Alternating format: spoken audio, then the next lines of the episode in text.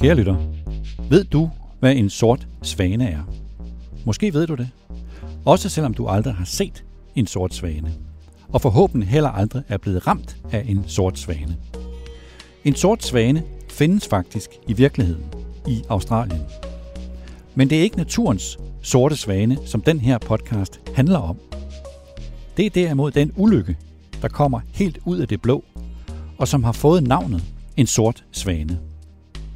Det var Wall Street-handleren Nicholas Taleb, der i en berømt bog tilbage i 2001 gjorde udtrykket berømt, og han definerer en sort svane ud fra tre karakteristika. For det første er det en uforudsigelig begivenhed. For det andet, så har den alvorlige konsekvenser. Og for det tredje, så vil mange bagefter forsøge at forklare, at man kunne have forudset begivenheden. Ruslands invasion i Ukraine er først og fremmest en forfærdelig krig. Et på alle måder redselsfuldt overgreb på et naboland. Men set med erhvervslivets briller, så er krigen også en sort svane. Og hvis nogen virksomhed viser, hvor stor en katastrofe det kan være, når den sorte svane kommer, så er det Carlsberg. Det er denne uges store begivenhed i erhvervslivet, og der er mange perspektiver i den begivenhed.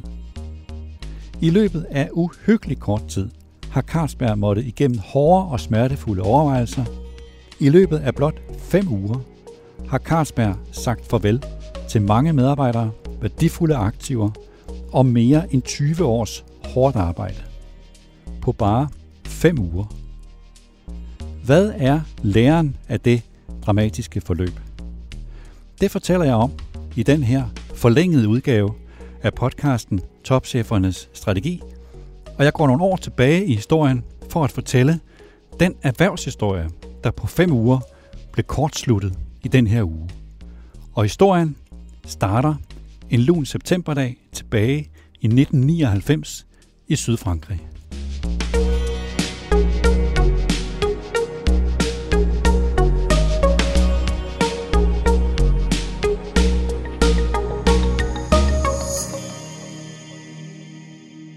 En lørdag i september 1999 satte to mænd sig ved en pool i Sydfrankrig. Stedet var Hotel Royal Riviera på den lille eksklusive ø Cap Ferrat, der ligger uden for Nice. De to mænd havde tilbragt de seneste dage som deltagere i en lille konference, der nu var slut, og inden de skulle bryde op, så tilbragte de en times tid i hinandens selskab. Danskeren fik en kop kaffe, Svenskeren fik en kold øl. Danskeren hed Nils Medgaard Andersen, og han var på det her tidspunkt direktør i Carlsberg. Nils Smedgaard Andersen var ansvarlig for Carlsbergs forretninger i Nordeuropa og i de baltiske lande. Svenskeren, han hed Paul Bergqvist, og han var en kendt person i både svensk og norsk erhvervsliv, og på det her tidspunkt var han med i ledergruppen i norske Orkla. Orkla var en stor mærkevarekoncern med mange vidt forskellige forretninger, og Paul Bergqvist havde mange forskellige ansvarsområder. Men især så var han på vegne af Orkla med i bestyrelsen for en bryggerigruppe, der gik under navnet BBH, og som var en lille, men aggressiv og hurtigt voksende bryggerigruppe i Baltikum og i Rusland. De to mænd der sad ved poolen i Sydfrankrig den dag i 1999, var på den måde hinandens hårde konkurrenter. I det daglige kæmpede de indet imod hinanden overalt i det nordlige Europa, men de havde efterhånden mødt hinanden så mange gange, at de havde vundet hinandens fortrolighed. Og siden om torsdagen, hvor konferencen var begyndt, havde Niels Medgaard Andersen holdt sig i nærheden af sin svenske konkurrent. De havde sludret om løst og fast, og i ly af den afslappede stemning havde han foreslået, at de to skulle tage en snak oven på konferencen. For Niels Medegaard Andersen havde fået en idé. Carlsberg var på det her tidspunkt et svagt bryggeri. Et presset bryggeri. Et regionalt bryggeri, som kun var til stede i Nordeuropa og med en mindre forretning i England. Carlsberg var ikke kommet med i det kapløb om opkøb af bryggerier, som var i gang mellem de europæiske bryggerier, Det var et kapløb, der var startet tilbage i 1980'erne, og Carlsberg, som var kontrolleret af de forsigtige professorer hos hovedaktionæren med navnet Carlsbergfondet, stod stille, mens konkurrenterne blev større og større, og derfor havde Carlsberg et problem. Carlsberg havde ganske vist et stærkt brand, det internationalt kendte brand Carlsberg. Og så også Tuborg, som var et relativt stærkt regionalt brand. Men det nyttede alt sammen ikke noget, fordi Carlsberg var så lille. Og fordi Carlsberg var så lille, så havde bryggeriet en meget svag distributionskraft uden for Danmarks grænser. For norske Orkla var situationen anderledes. Nærmest den modsatte. Orkla var en rig virksomhed, og fordi Orkla havde købt mange mindre bryggerier, så havde Orkla en stærk distribution. Og også i Baltikum og i Rusland i kraft af det baltisk-russiske BBH, som Orkla ejede halvdelen af. Orkla havde faktisk kun et problem. Men det var et alvorligt problem, og det var et problem, som nordmændene ikke kunne købe sig ud af, men som de måtte samarbejde sig til. Orkla manglede et stærkt internationalt brand. De havde kun nogle få, små og ret ukendte brands rundt omkring. Ikke et brand, som de kunne bruge til noget internationalt. Det var det vilkår, som Niels Medgaard Andersen havde spottet, og det var derfor, at de to konkurrenter nu sad her den lørdag i Nice og talte om ideen med at samarbejde. Og stemningen var god, kemien var god, og Niels Medgaard Andersen og Paul Bergqvist brød op i en god stemning og rejste hjem fra Nice.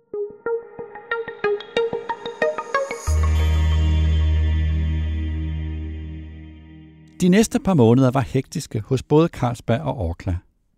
Der var opbrud i bryggeribranchen, der var opkøb på kryds og tværs, og Orkla forhandlede med hollandske Heineken på det her tidspunkt om et samarbejde.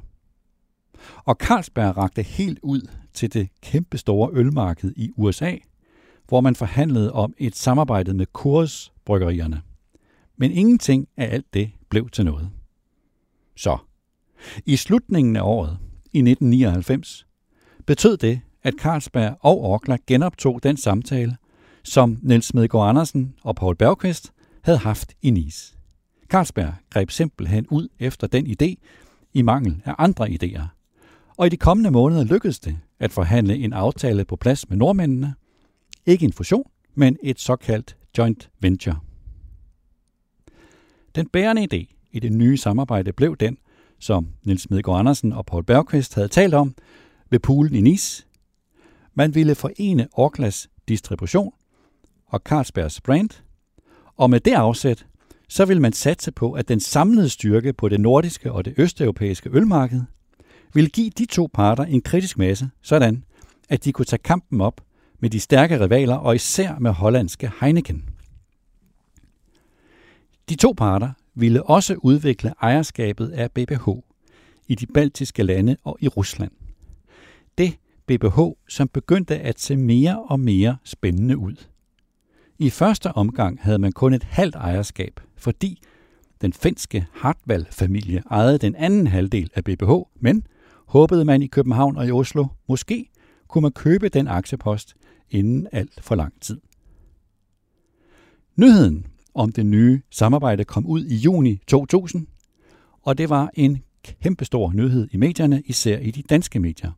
Pludselig, efter mange år med nederlag og skuffelser, så kom der om sider et offensivt ryg fra Carlsberg.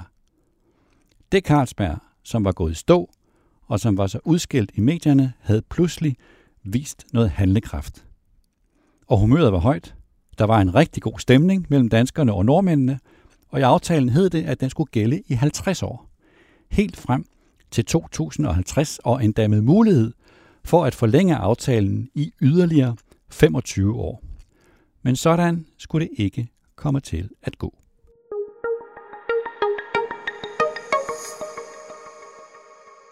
Carlsbergs samarbejde med Orkla løb hurtigt ind i problemer. Alvorlige problemer. Ret hurtigt bredte der sig en utryghed hos Carlsberg-ledelsen i Valby.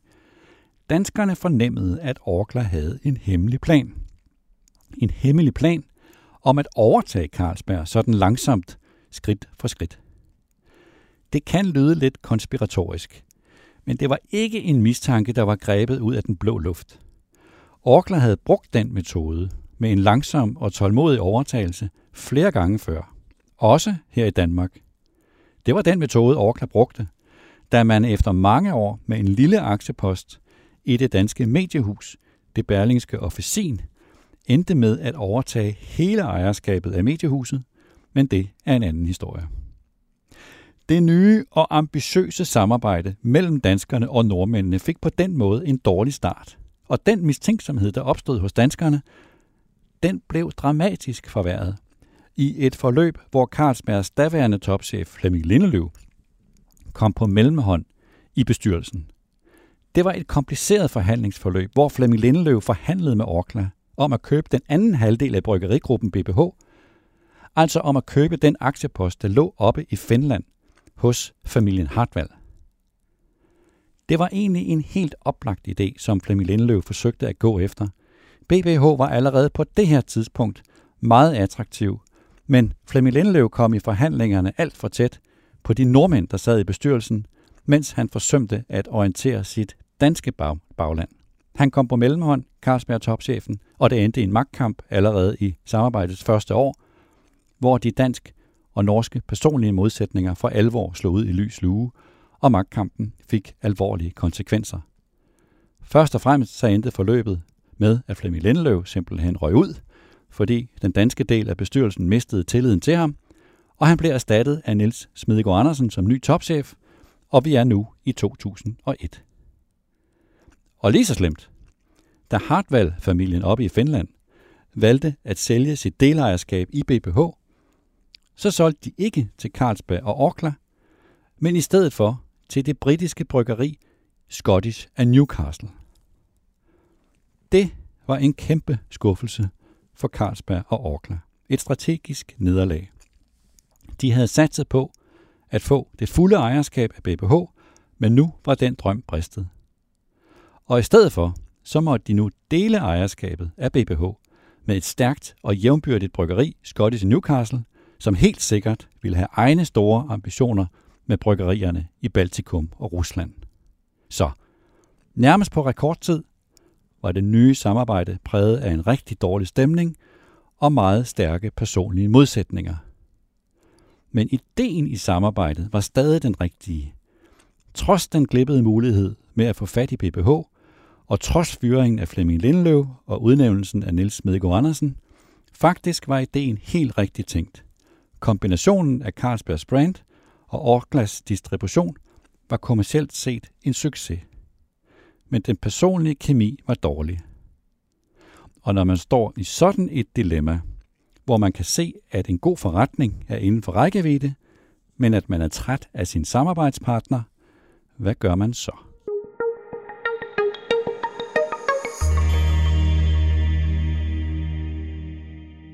I februar 2003 skete der en afgørende begivenhed, ikke i selve Carlsberg, men hos hovedaktionæren i Carlsberg, professorerne i Carlsberg-fondet. Der kom en ny formand, og med ham kom der et nyt og mere koldt syn på tingene hos de pæne mennesker hos hovedaktionæren. Den nye formand for Carlsberg-fondet, Paul Krogsgaard Larsen, havde ikke den samme forsigtige tilgang til det med at drive forretning, som professorerne havde haft igennem mange år. Tværtimod. Og på hans første møde som formand i den Carlsberg-bestyrelse, hvor nordmændene ikke sad med ved bordet, rejste Paul Krogsgaard Larsen spørgsmålet om, hvad man egentlig skulle stille op med nordmændene og med samarbejdet med Orkla. Og en meget kynisk tanke begyndte at spire frem hos den danske del af Carlsberg-ledelsen. Hvorfor egentlig ikke? spurgte danskerne hinanden på nogle meget lukkede møder. Hvorfor ikke skille os af med Orkla? Hvorfor ikke sende nordmændene hjem til Norge? Hvis vi slipper af med nordmændene, så får vi en større handlefrihed, sådan ledelsesmæssigt, og vi kan beholde de kommercielle værdier, og især så kan vi beholde ejerandelen af BBH Bryggerigruppen. Det var ganske vist Orkla, der havde bragt BBH ind i samarbejdet, men lød det i København, hvis vi er hårde nok og brutale nok, så sender vi Orkla hjem til Norge og beholder aktieposten i BBH her i København. Danskerne kastede handsken i sommeren 2003, og i første omgang tog nordmændene ikke danskernes ønske om at opløse samarbejdet alvorligt. Ideen var jo, at samarbejdet skulle vare i mange år, i 50 år mindst. Faktisk så blev nordmændene efterhånden så rasende på et møde i Oslo, hvor Carlsbergfolkene lagde kortene på bordet, at den norske leder Finn Jebsens hænder rystede, og han nægtede at tage imod et notat, som danskerne havde lavet om en ophævelse af samarbejdet.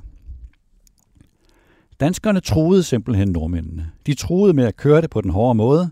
Hvis ikke nordmændene ville gøre, som danskerne ville have det, så ville danskerne med støtte i aktionæroverenskomsten, hvor danskerne havde den største ejerandel, køre uden om nordmændene. Orkla kunne få lov til at sidde som en dødvægt uden for indflydelse. Det var, set i lyset af, at vi taler om pæne mennesker i toppen af dansk erhvervsliv, en helt uhørt brutalitet. Nordmændene var rasende, men i realiteten var de forsvarsløse. Forhandlingerne fortsatte frem til februar 2004, og de endte med, at danskerne købte nordmændene ud og sendte deres tidligere venner hjem til Oslo med en check på ca. 15 milliarder kroner. Det var et brud. Det var et uvenligt brud. Orkla var forbitrede, de følte sig dårligt behandlet. De følte, at de i realiteten var blevet smidt ud af samarbejdet, og parterne skiltes ikke som venner. I første omgang forstod omverdenen ikke, hvad brudet egentlig betød. Orklas aktiekurs steg på nyheden, mens Carlsbergs aktiekurs var flad – men for Carlsberg var brudet med Orkla en afgørende begivenhed. En historisk begivenhed. Et sving med historiens pendul. Ganske vist, så måtte Carlsberg betale en høj pris, men de fik en meget lang række af værdifulde aktiver i Skandinavien, i de baltiske lande og i Rusland. Og det vigtigste af det alt sammen var, at nu ejede Carlsberg halvdelen af BBH Bryggerigruppen. Det var en stor dag for det tidligere så udskældte Carlsberg, men det var også en stor udfordring. For hvordan forvalter man egentlig et guldæg, når man kun ejer halvdelen af guldægget? Og når guldægget vokser så hurtigt, at det ikke kun er et stort aktiv, men også et stort problem.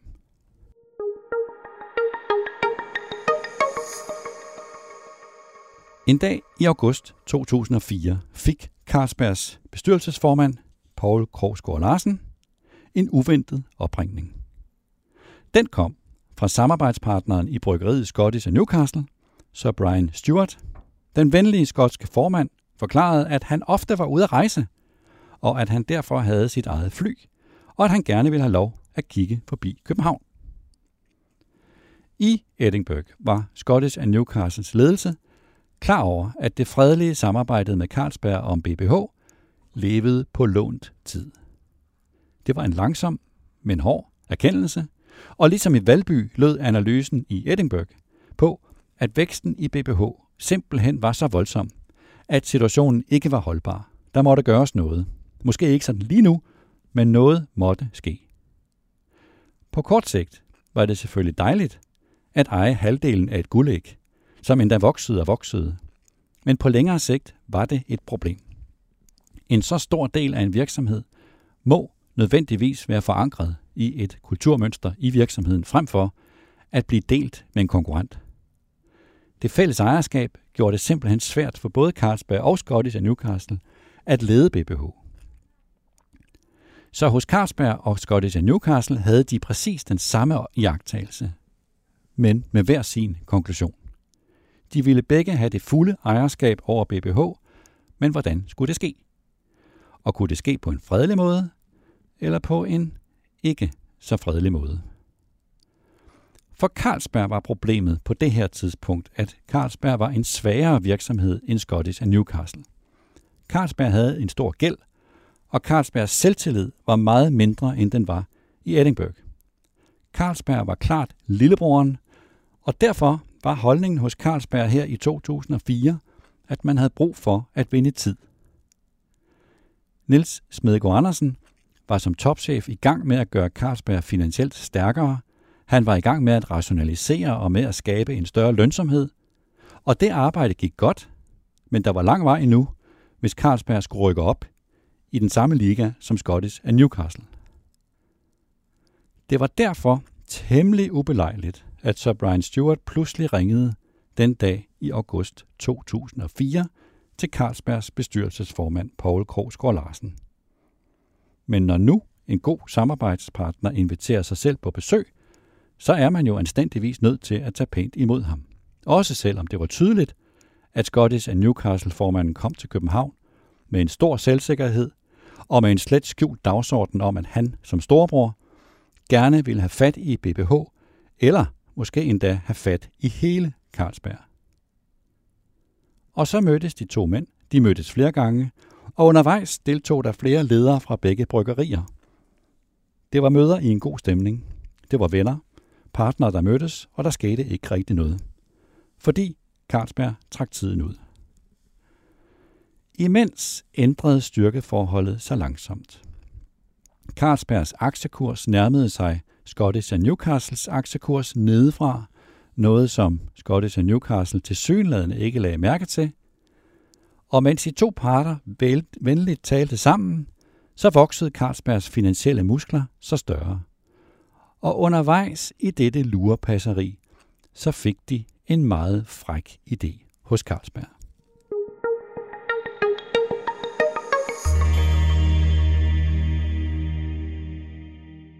Hvad nu, tænkte de hos Carlsberg. Hvad nu, hvis vi i Carlsberg går sammen med en partner, en stærk og rig partner, om at angribe Scottish og Newcastle? Det lød umiddelbart som en skør idé. For hvem skulle den partner dog være? Hvad ville det koste? Og hvad nu, hvis det gik galt? Hvad så med samarbejdet med Scottish Newcastle og alle deres fælles værdier? Og hvad med guldægget i Baltikum og i Rusland? Men ideen var født. Og hvad nu, spurgte de sig selv i Carlsberg, mens de tænkte mere og mere skummelt. Hvad nu, hvis vi prøver at gå sammen med Heineken? Igen, det lød som en skør idé.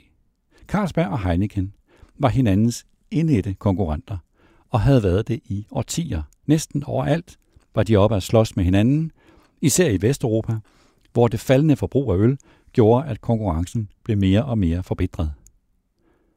Men på den anden side, hvorfor ikke Heineken?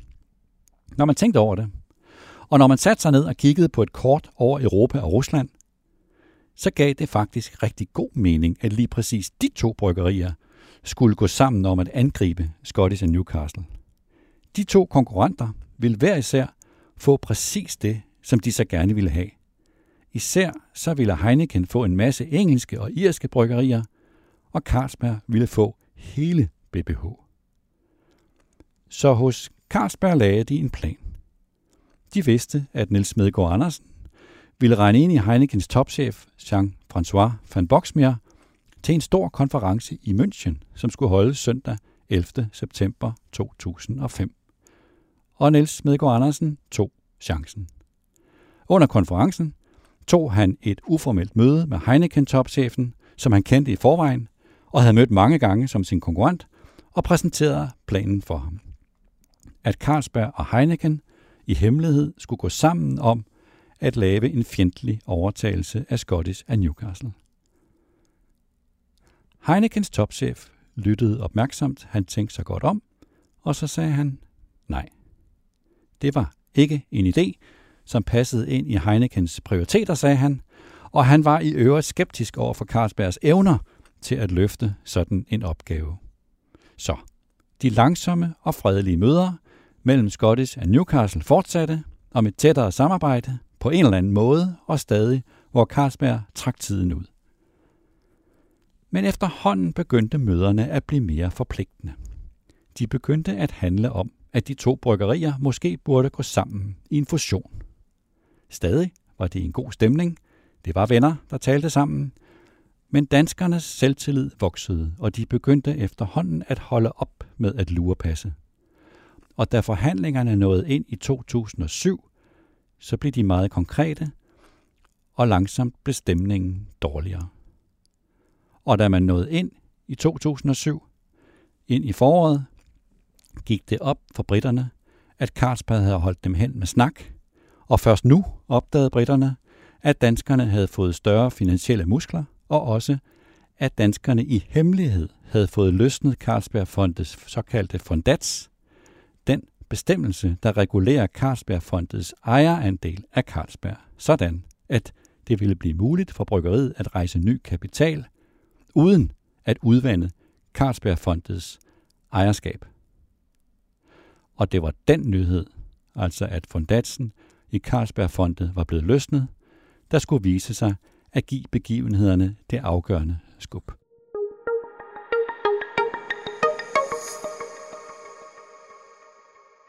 For pludselig, her i foråret 2007, så vendte Heineken-topchefen Jean-François van Boxmeer tilbage.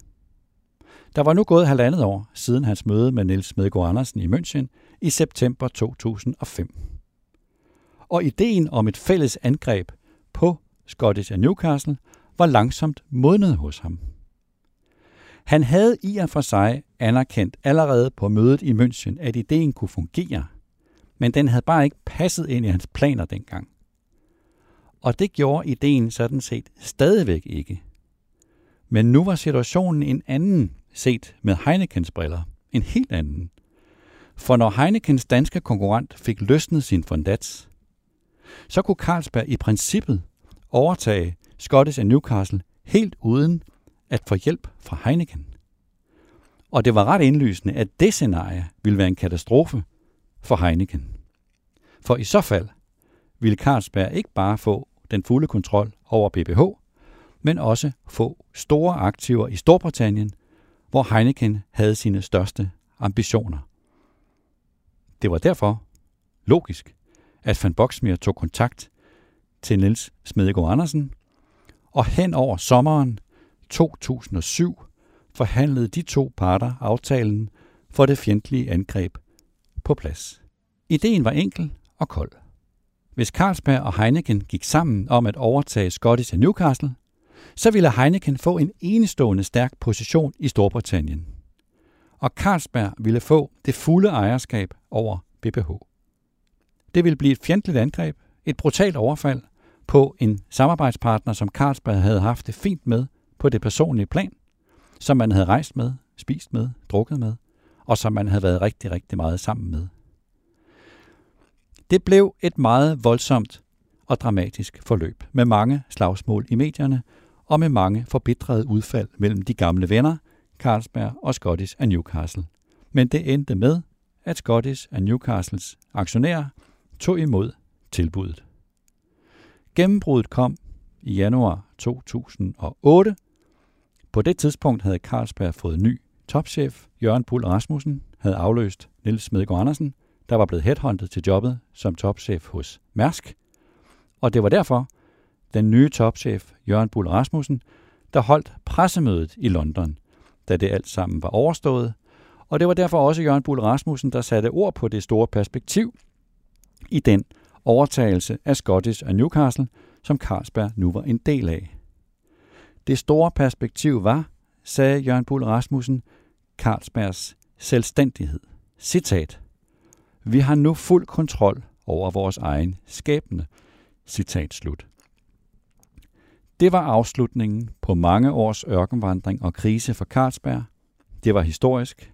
Det var en forløsning for et bryggeri, der siden 1980'erne havde haltet hjælpeløst efter sine konkurrenter. Det Carlsberg, der var i risiko for at ende som et lille regionalt bryggeri, måske endda at miste sin selvstændighed, rykkede nu op i den globale Superliga. Og det mest afgørende, det var, at Carlsberg om sider havde fået den fulde kontrol over BBH. Den hurtigt voksende og meget attraktiv forretning i Baltikum og Rusland.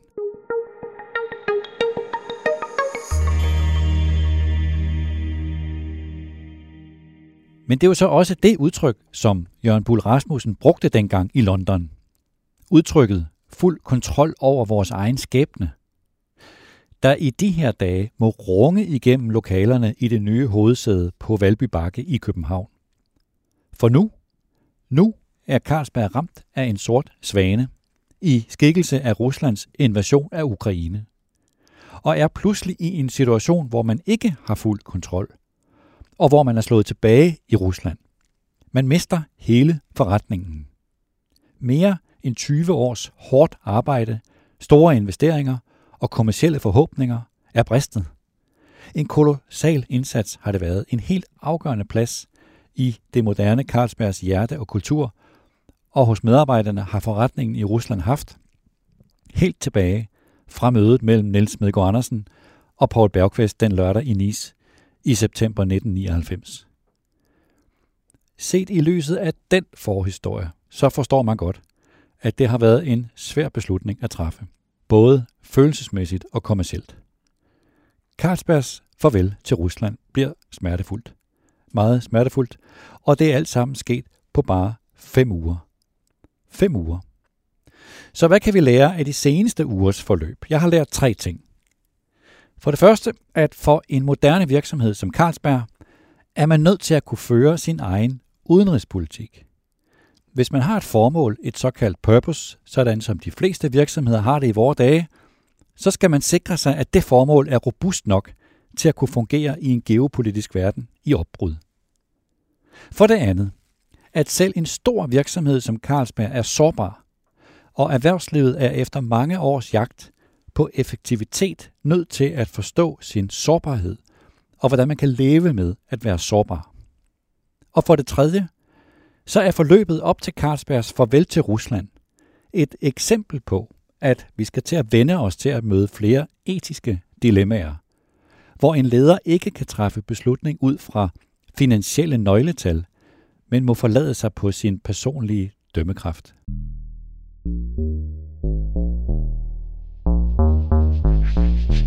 Jeg taler med børsens ansvarshavende chefredaktør Bjarne Korydon om mine læringer i hans podcast Korydon K, hvor du kan høre mere. Jeg har også skrevet en meget lang artikel om mine tre læringer. Den kan du finde på borsen.dk. Og dermed nåede vi til afslutningen. Jeg håber, at du havde tålmodighed, kære lytter.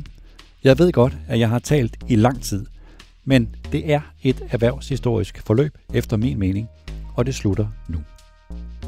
Tak til Mie H. Christensen, der redigerede udsendelsen. Tak til dig, der lyttede med.